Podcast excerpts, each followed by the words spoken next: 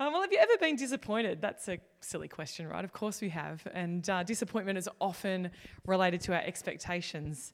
Um, it's where, you know, the people that were supposed to look after us didn't, or the person who wasn't supposed to hurt us did, or the body of people that were supposed to welcome us with open arms instead shunned us and, and turned their backs on us, us or or whatever it might be, someone who was supposed to use their power to lift others up actually abuse their power. Whatever it is, we get disappointed because we have expectations around the way that people will act.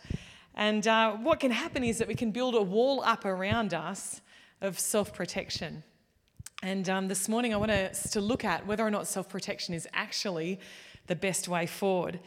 You know, I kind of think about self protection, and, and there's a part of us because we're disappointed but we're still people of faith and we still love Jesus and we want to move forward in power and in victory and in faith. And there's this part of us that wants to move forward and, and try new things and do new things. But then there's this other part of us that is very much trying to um, look after us and don't get too hopeful and don't, you know, don't put yourself out there. And, and there's like this dividing wall of hostility. It's not the dividing wall of hostility that Paul talks about, where he's talking about um, the Jews and the Gentiles, but there's this dividing wall of hostility and the tension between us wanting to move forward and us wanting to protect ourselves. Um, kind of, they, they have a tension between them. And there's there's kind of three ways that I've seen people go into self protection. You might have another, and there's various iterations, obviously, between all these, but these are the three ways that I've really seen people go into self protection. Uh, they, they, they just, there's some people who just move forward regardless. They just shove it down, don't let it slow you down, just move forward and, uh, and just ignore it, put it away, just don't acknowledge it, and don't look at your, the person next to you if you think that that's them. Um, I find that you can always identify your mother, brother, sister, daughter, whatever, more than you can identify yourself. Um, but we, we don't want to slow down, so we just shove it down and we keep going and move forward.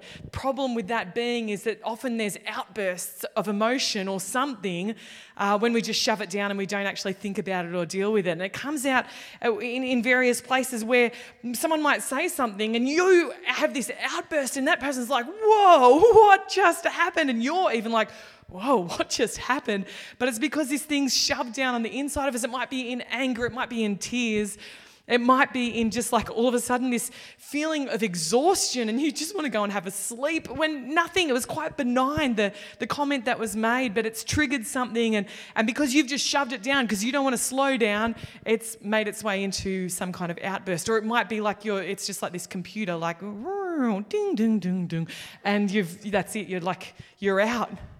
Uh, other people, it's like you've got to examine it and find the origin of that thing. And oh, I think I think I, I, think I said that because my mother said this to me when I was young, and her aunt, um, you know, treated her like this. And oh yeah, her aunt's from that country that had that fifth century invasion, where the displaced people group, you know. And so it's like generational trauma, and and I've got to protect myself because of the generational trauma that happened from the Mongols in the fifth century, and, we, we, find the origin of it and we trace it all back, and and yeah, it's justifiable it's rationalized, but, but does it actually help in the self protection? And then there's other people that they are just like the little turtle. They just, everything's in the shell. I'm safe here in this dark little protected, confined space, and no one can touch me. Problem with that is, is that the world tends to move forward and we're still in our little shell and, and the momentum that other people are gathering can get so fast that, that as they whiz past us in their sports car we're the little turtle on the side of the road that ends up on the back of its shell and, and all of a sudden you feel safe enough to come out but when you poke your head out you're on your back and you can't move and you just is anyone else getting a visual like, I can't. And you're like, rock, trying to tip yourself over. it. enough of the turtle. Um, but self protection works its way out, and you might be able to identify with one of those ways how I think we put up the walls and, and almost our British colonized heritage would say that that's a good thing. You might be from a culture where that kind of self protection, privacy, stoicism is not a good thing, that you feel it's like you're an emotional retard. But for the British colonized people, this privacy and this stiff upper lip is it's valuable. And, and self protection can propel us to this place where we're, yeah, that's the right way to act and the kind of wonder that we had as children or as whatever it might be gets lost and, and away and, and the guardedness creeps in and people might even see that as positive. I, am definitely someone who was very out there and wore my heart in my sleeve, but through disappointments have become more and more guarded. For those of you who know me, you might think, Thank God you were hurt, Bron. This has guarded you. Oh my goodness. That would have been way too much. Rod would have had much more ammo for his dry, sarcastic comments. I actually really do love them, Rod. yeah, turtle. um, self protection. But the thing is about self protection is that if we dwell and live in self protection, we miss out. We live small lives. We're kept from the community that God wants, that authentic community that God wants us to engage with. We're prohibited from sacrificial love. And actually, if we'll self protect, we can dry up on the inside. So let's pray this morning. Lord, the self protection that we have guarded ourselves with, Lord, sometimes we're not even aware of it. And Lord, it feels very safe and it feels very comfortable and it feels right. So, Lord, we need your help in order for us to, Lord, embark out and come out of our self protection in Jesus' name. Amen. Amen. I'm going to read to you this morning. Uh, we're going to do a case study in self protection from a woman in the Bible called Michal. And uh, Michal was the wife of David, who eventually became king. And we're going to start the story in 2 Samuel chapter 6 and verse 16. 2 Samuel 6 16. And I'll just orientate my phone to be the right way. Oh, wonderful. I'll just read it off the screen. But as the ark of the Lord entered the city of David, Michal, the daughter of Saul, looked down from her window. When she saw King David leaping and dancing before the Lord, she was filled with contempt for him. They brought the ark of the Lord and set it in its place inside the special tent David had prepared for it. And David sacrificed burnt offerings and peace offerings to the Lord. When he had finished his sacrifices, David blessed the people in the name of the Lord of heaven's armies. Then he gave to every Israelite man and woman in the crowd a loaf of bread, a cake of dates, and a cake of raisins. Then all the people return to their homes. Okay, a little bit of context because there's cake involved and we need to know why the party is happening. Is that essentially, um, if you know the creation story, the creation story is that God would come and walk with man and woman in the cool of the garden. It's this beautiful picture of like daddy's home after, you know, when he's gotten home from work and the kids run to the door and wrap their arms around dad's legs and he, you know, wrestles with them and whatever. It's this beautiful, that's what it reminds me of anyway, this beautiful picture of, of dad coming home to be with his kids, and in the cool of the garden they would walk. But through their actions, uh, they were taken out of God's presence. They decided that they could know as much as God, they could be like God and judge good from evil, and they disobeyed him and had to go out of his presence. And so, generations later, when they began to understand who God was again, God met them in their understanding of who he was rather than who himself and in the origin story they would have known him to be. So, by the time that he's interacting with them, because he never wanted to stop interacting with humanity, they had gods that were made of stone and wood. They would carve an idol, an image of stone or wood, and then they believed as they anointed it with oil that the God that they worshipped would inhabit that image. And so God is now meeting them where their understanding of God is, which is that God dwells in, in an object. And so he created the Ark of the Covenant, entered into a, a, relationship, an arrangement, an agreement with them, and said, My presence is where this Ark of the Covenant is to engage with their understanding of God and then lead them to a better understanding of God. Because the images of wood and stone, they could never um, do anything. But the Ark of the Covenant, wherever it went, when it went to Obed Edom's house, that household was blessed.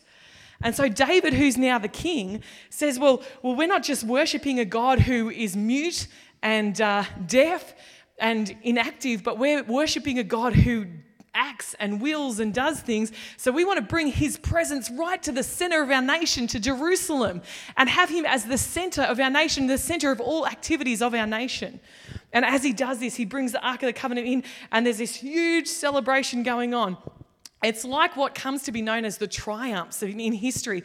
If you love history at all, you'll know that the victor would come into the village or the town or the city and he would bring all the spoils of war and he, his commanding army would come with him. That they'd, the victory that they'd won, they'd either have livestock or treasures that they'd plundered or slaves that they'd, they'd taken captive. And they would come into the town and people would celebrate with them and they'd throw out treats like cakes and, and everyone would celebrate with them. So David's saying, Well, this is our victory. The presence of God is our victory. And he's bringing it through the streets and saying, Celebrate with me. And the people are worshiping together. But not Michal. She is looking down from her window.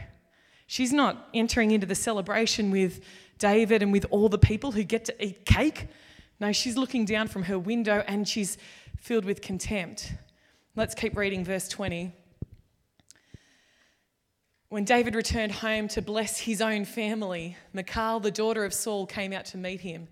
She said in disgust, How distinguished the king of Israel looked today, shamelessly exposing himself to the servant girls like any vulgar person might do. David retorted to Michal, I was dancing before the Lord who chose me above your father and all his family.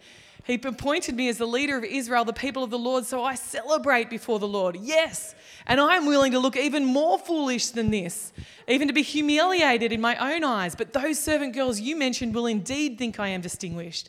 So Michal, the daughter of Saul, remained childless throughout her entire life.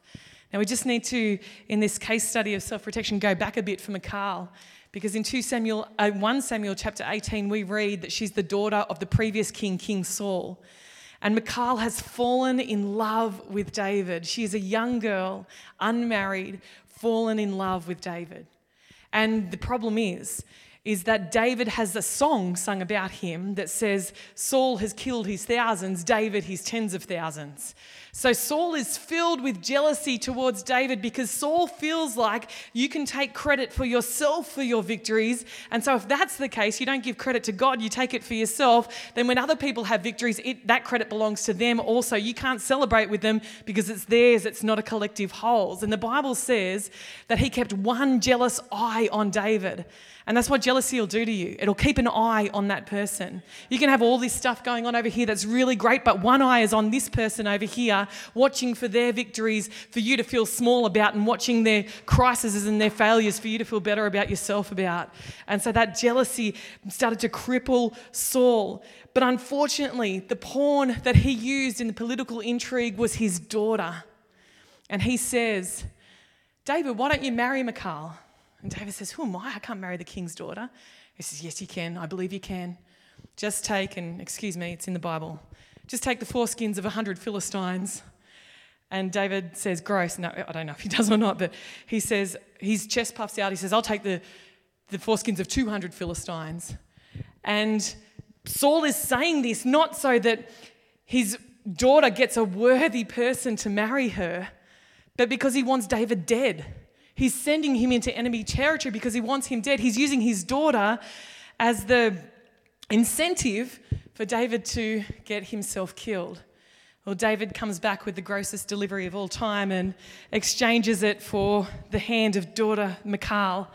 And Michal, who is in love, spends the night with David. And we don't know how many, it's the only night that's mentioned spent with him. It might be their wedding night. And Saul sends in troops and says, as soon as David comes out, let him be killed. And there's kind of an insinuation that perhaps Michal knew about this because she warns him and says, David, you've got to get out, and lets him out through the window. So, so Michal's even knowing that on her marriage, that this is all a ploy for her father to use her. And David is sent out. He goes and he's on the run for many years. And Michal's given in marriage to a man called Laish, son of Palti. No, Palti, son of Laish. And, uh, and married for 15 years. Later on, Saul dies, David becomes king. A man called Ishbi-Benob comes to David to negotiate with him, and he says, I'll negotiate with you when you go and retrieve my wife, who I paid for. 15 years later, Michal has grown up with this man, Palti. She was a young girl married to David. Now she's spent 15 years married to Palti and has grown up with him. and she's asked and told that she has to come back. And the Bible says in 2 Samuel 3 that Palti cries and walks behind her all the way to Bahurim, crying behind his wife. And you don't get that kind of emotion expressed about a woman in the Old Testament. Here's a woman who is loved, but has now been drawn back as a show of power drawn back into the political intrigue. So, no wonder she's self protective. No wonder she can't enter into the celebration of the Lord. No wonder she's keeping her distance from her husband. No wonder she's seeing his display as, as, as too much. And, and I didn't have that access to you for 15 years, and now the whole of Jerusalem's got this access into your inner world. And, and what, what about me? No wonder. But the problem is, is that Michal, yeah, it's rationalizable, which is probably not a word, but it's totally rationalizable. We can totally understand and empathize with Michal why she would be self protective. But the fact is, Michal still ends up in an upper room outside the celebration, getting in a small space and having contempt in her heart and drying up on the inside. Yeah, yeah, we can understand her outburst, her irrational outburst to her husband to reprimand him. We understand that. She's self protective. But it doesn't actually help her. She's still living a small life, she's still away from the celebration. Yeah, we can understand it. We can understand why she'd withdraw like a little turtle and go into that safe space. But the fact is, this is the last we hear about Michal, that she remains childless for the rest of her life. So her self protection got her nowhere. It's a sad story. So we need an antidote to this self protection. We can see that it doesn't work out. So we need an antidote, but, but we can't look to Michal for this antidote because that's the last we hear of her. The antidote to self protection is acceptance. We're going to look at that this morning. Past, present, presence, peace, and potential acceptance. Now, I don't know how far we're going to get through this, so I'm not going to race through it. We'll just get to where we get to and then we'll finish and, and praise God and believe that we've gotten what we need to this morning.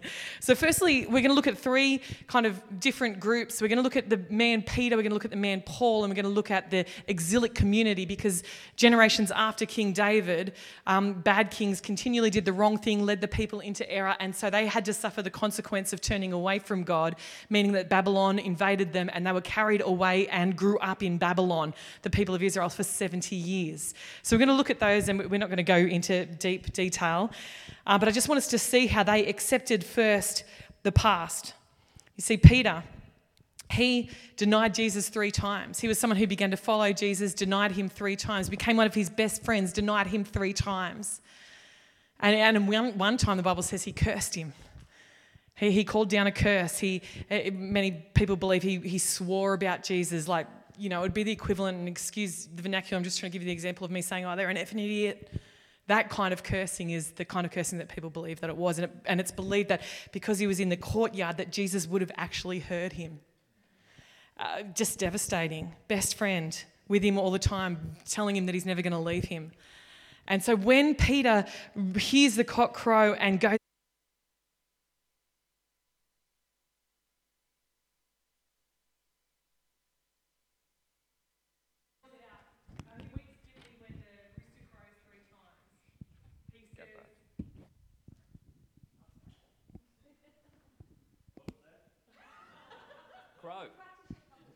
crow. Yeah, yeah. Thank you. Oh, what a team. Um, so when the rooster crows three times, he goes out and weeps bitterly. And then, what did I say? Oh.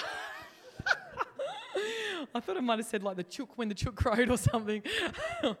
um, yeah, so when he, he realizes that he's denied Jesus three times, devastation, you can imagine.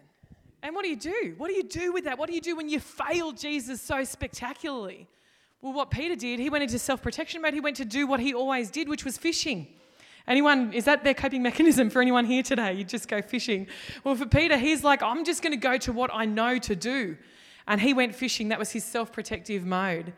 You know, Paul says this in Galatians chapter 3, verse 13, just to tell you who Paul was. Paul was a man who used to go in and tear people out of their families, tear people out of their homes and persecute them because they were Christians.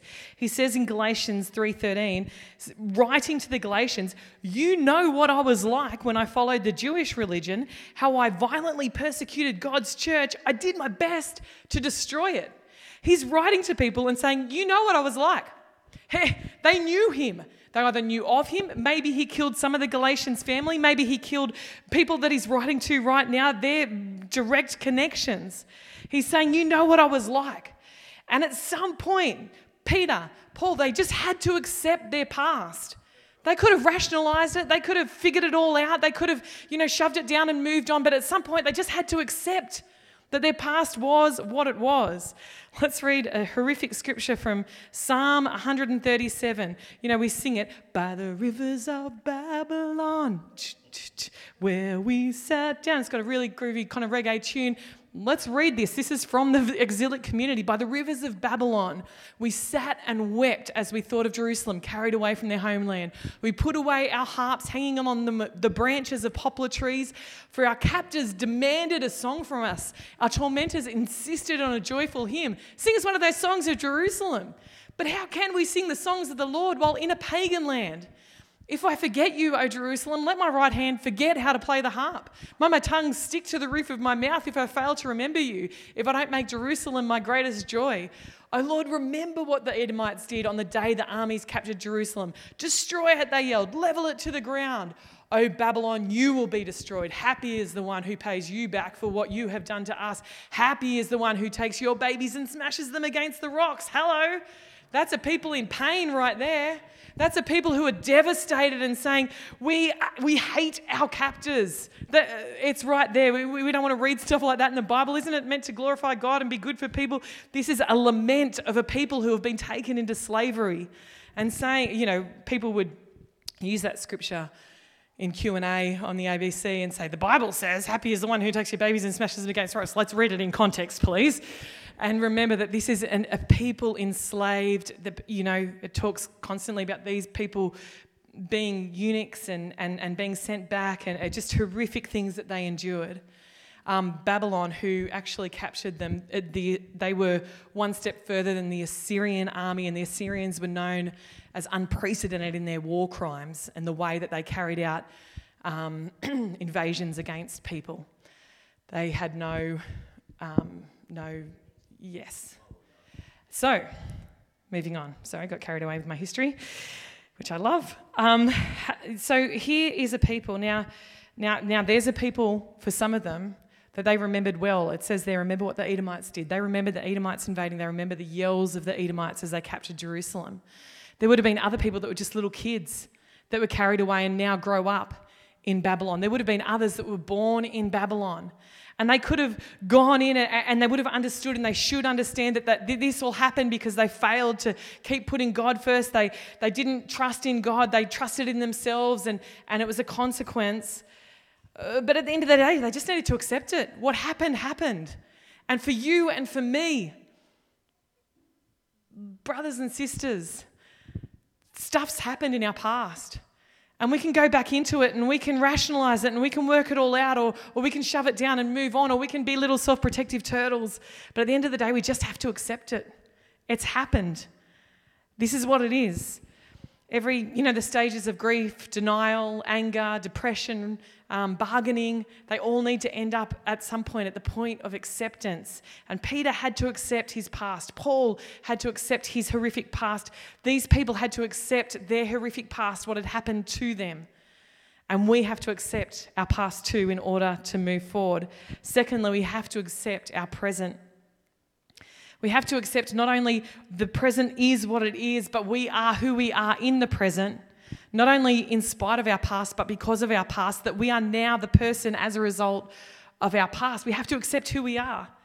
You see, Peter, as he was in the boat fishing, doing what he knew to do, getting involved and back into his daily activities, he saw Jesus on the shore. And he had a split second to decide do I run to Jesus or do I just stay here in my self protective bubble and just wait for Jesus to come and try and woo me. Because I am now who I am, because I know what I've done. It's right there, it's front of mind. I know what I've done. And Jesus is there, and I've got a split second. Do I go to him or do I withdraw? And Peter puts on a coat, jumps in the water, which shows how cold the water was because usually we take off coats to put, jump in the water. But he puts on his coat, jumps in the water, and swims to Jesus. And Jesus is there on the beach cooking Peter breakfast. He's waiting for us, no matter who we are, no matter what we've done, cooking him breakfast. And he asks him three questions Do you love me, Peter? Do you love me, Peter? Do you love me, Peter? And nullifies the three denials and says, Well, come on, let's go and build my church. Uh, come on, Peter, let's go and do this. He accepted Jesus, who he, he, he accepted Peter and what he'd done, but Peter needed to accept himself and what he'd done and move forward with Jesus. Paul came to that place of saying, Three times I begged God to take this thing from me. We don't know what it was. Maybe it was the kind of memories of persecuting the church, of standing by while he saw flesh ripped from Stephen as he was being stoned, as he saw young kids go into the lions. You know, he was around in Rome in that time. Who knows? It could have been his memories, it could have been a sickness, it could have been, we don't know what his thorn in the flesh was, but he came to the place where he said, Your grace is sufficient for me. Your power is made perfect in my weakness. I accept who I am in the midst of who of my present situation.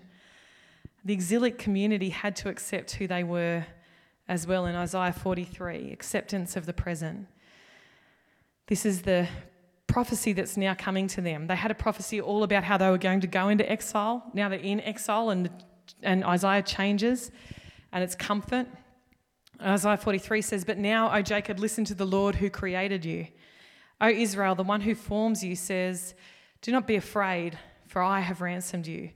I've called you by name, you are mine. Not mine, mine. When you go through deep waters, I will be with you. When you go through rivers of difficulty, you will not drown. When you walk through the fire of oppression, you will not be burned up. The flames will not consume you. You see, acceptance of the present doesn't mean that we now have smooth sailing. Acceptance of the past is not, well, the past was there and now I'm good and now everything's going to be fine. Acceptance of the present is no matter what comes my way, I'm going to be okay because God is with me. You see, there's this level of um, Christian maturity that's reached that says, oh, there are deep waters that I've got to go through. Oh, there are rivers of oppression that I've got to walk through. Oh, there are flames of oppression. There's water, rivers of difficulty. These are part of the Christian experience that I've got to go through, but God is with me. And so I can accept whatever is going to come in the present because God is with me. Yes, yes, all the past has happened. That was me, and that did happen, and I accept it. And now I'm with God, and He's not going to leave me. He says in Isaiah, Isaiah 43 13, from eternity to eternity, I am God. No one can snatch anyone out of my hand, and no one can undo what I've done. There's this acceptance of the present that we've got to come to that says, Come what may, I'm with you, God. Come what may, you're with me. Come what may, we're together. Acceptance of the past, it happened, okay? It happened. Acceptance of the present, things will happen, but I'm with you, God. Acceptance of the present. The next thing that we come to is acceptance of the presence. Peter said, Okay, we're going to build your church, Jesus. And then he waited until he received the presence of God, the empowering presence of God. Because you're not asked to do this alone. The presence of God um, came on the day of Pentecost. And Paul, you know, I think about those three days that he was blind when, when he was on the road to Damascus and his sight was taken from him, and he heard the voice saying, Saul, Saul, why do you persecute me? He had three days to come to grips with who he was to reconcile his past, to say, okay, that's, that's happened, that is what it is, to understand who he was in the present. And then Ananias laid hands on him and said, Receive the Holy Spirit. He had to accept the presence of God. I wonder this morning, you may have come to grips with your past. You may actually go, okay, I'm all right with who I am in the present, but have you received the presence of God? Have you, have you, do you in worship delight yourself in the presence of God? Do you, have you received his Holy Spirit? You know, you have when you decided to follow Jesus. Everyone receives the Holy Spirit when they decide to follow Jesus.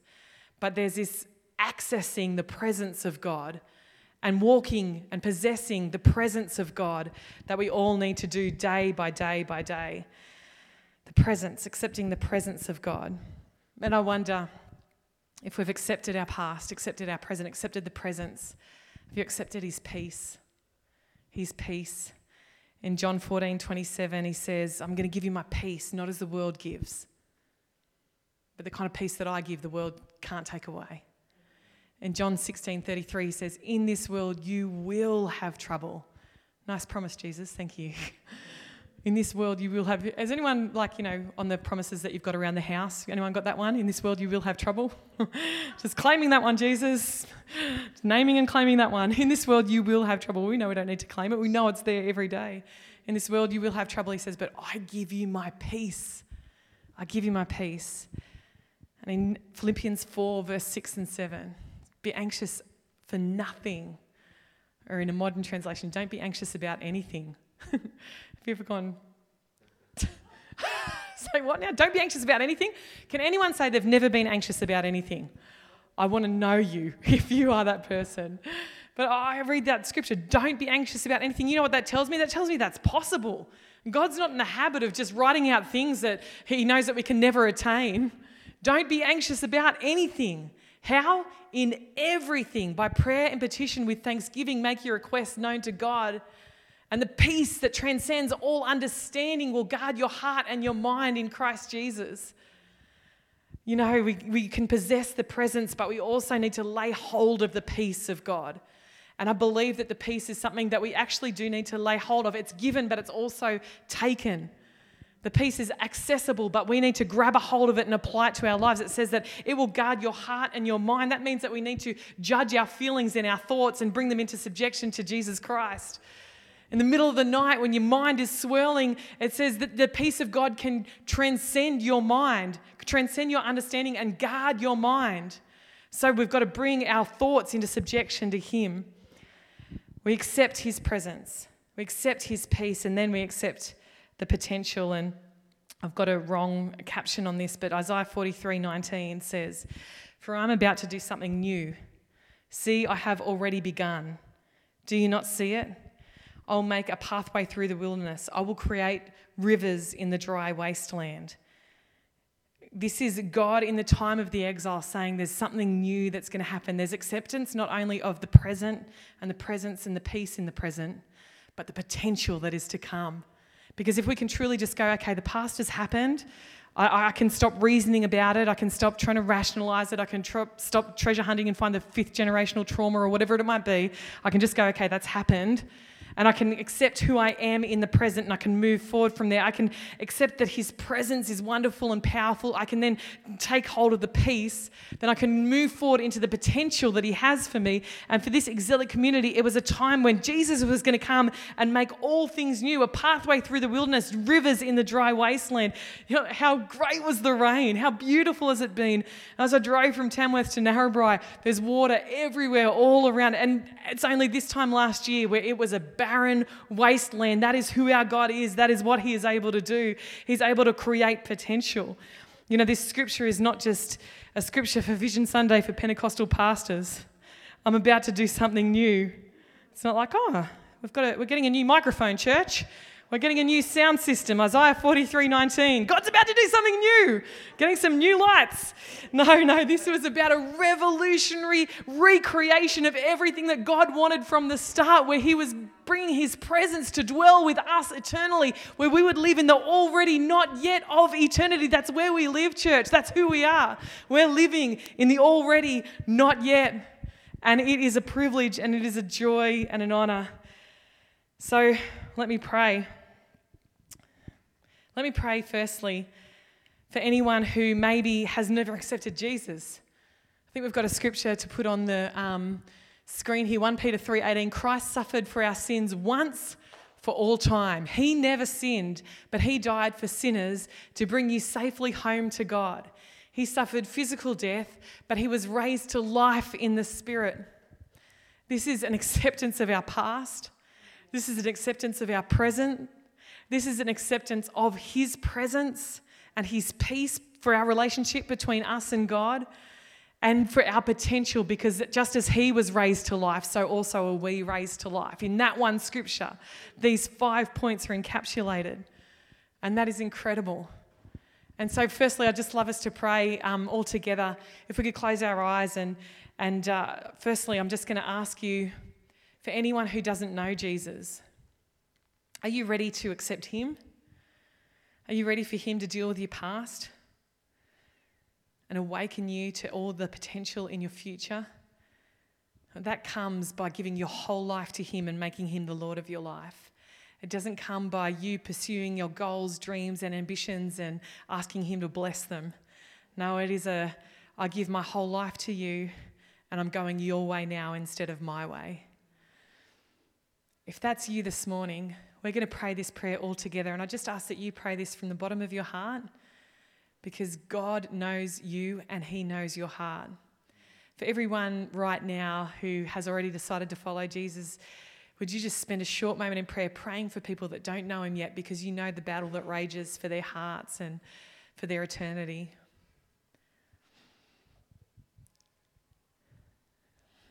And so now we're all going to pray together. And if this is you, pray it from the bottom of your heart. Dear Jesus, I don't want to go my way, I want to go your way.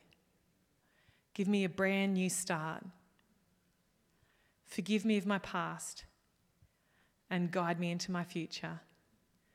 In Jesus' name, amen. Amen. If you prayed that prayer, God heard you, He knows you, and He's taking you forward from there. And I'm just going to pray simply for everyone. And I'd love it if you could identify yourself somewhere in, in the prayer that I pray right now. Lord, I pray for everyone that is living in a self protective manner. Lord, where maybe even they've decided that that is a good way to live. And Lord, I pray that you would show us that there's so much more, that you are a God of the wide open spaces. And Lord, help us to, just as we do in the natural here in Narrabri, live in the wide open space, that you would enable us in the physical to live, in the supernatural to live in the wide open spaces that you have for us, Lord. Lord, help us to put aside self protection and to trust you and walk forward with you. Help us to understand that that's your job to protect us, not ours. And Lord, for those of us who still trying to figure out our past, Lord, may that journey continue, but let us come to a place of acceptance so that, Lord, it's not, we're not beholden to it anymore. We're not trapped within it anymore. We're not there and we can't move forward from it, let us accept it, Lord, even as you might help us understand it. Lord, for the present, Lord, help us to accept who we are in the present right now and to know that you accept us in the present right now. Lord, for any part of us that would say, God does not accept me, help us to remember Paul, who persecuted your church and killed your people and how you accepted him and brought him to yourself. Help us to know that we are acceptable in your sight because of Jesus. Lord, for those of us who really have never known your presence, oh God, I pray that that might not be the case anymore. That God, you don't validate yourself through our emotions, but you do use them to let us know that you are near. So I pray that we would know your presence I pray that we would lay hold of your peace. And Lord, I pray you would awaken us to the potential that you have for us in Jesus' name.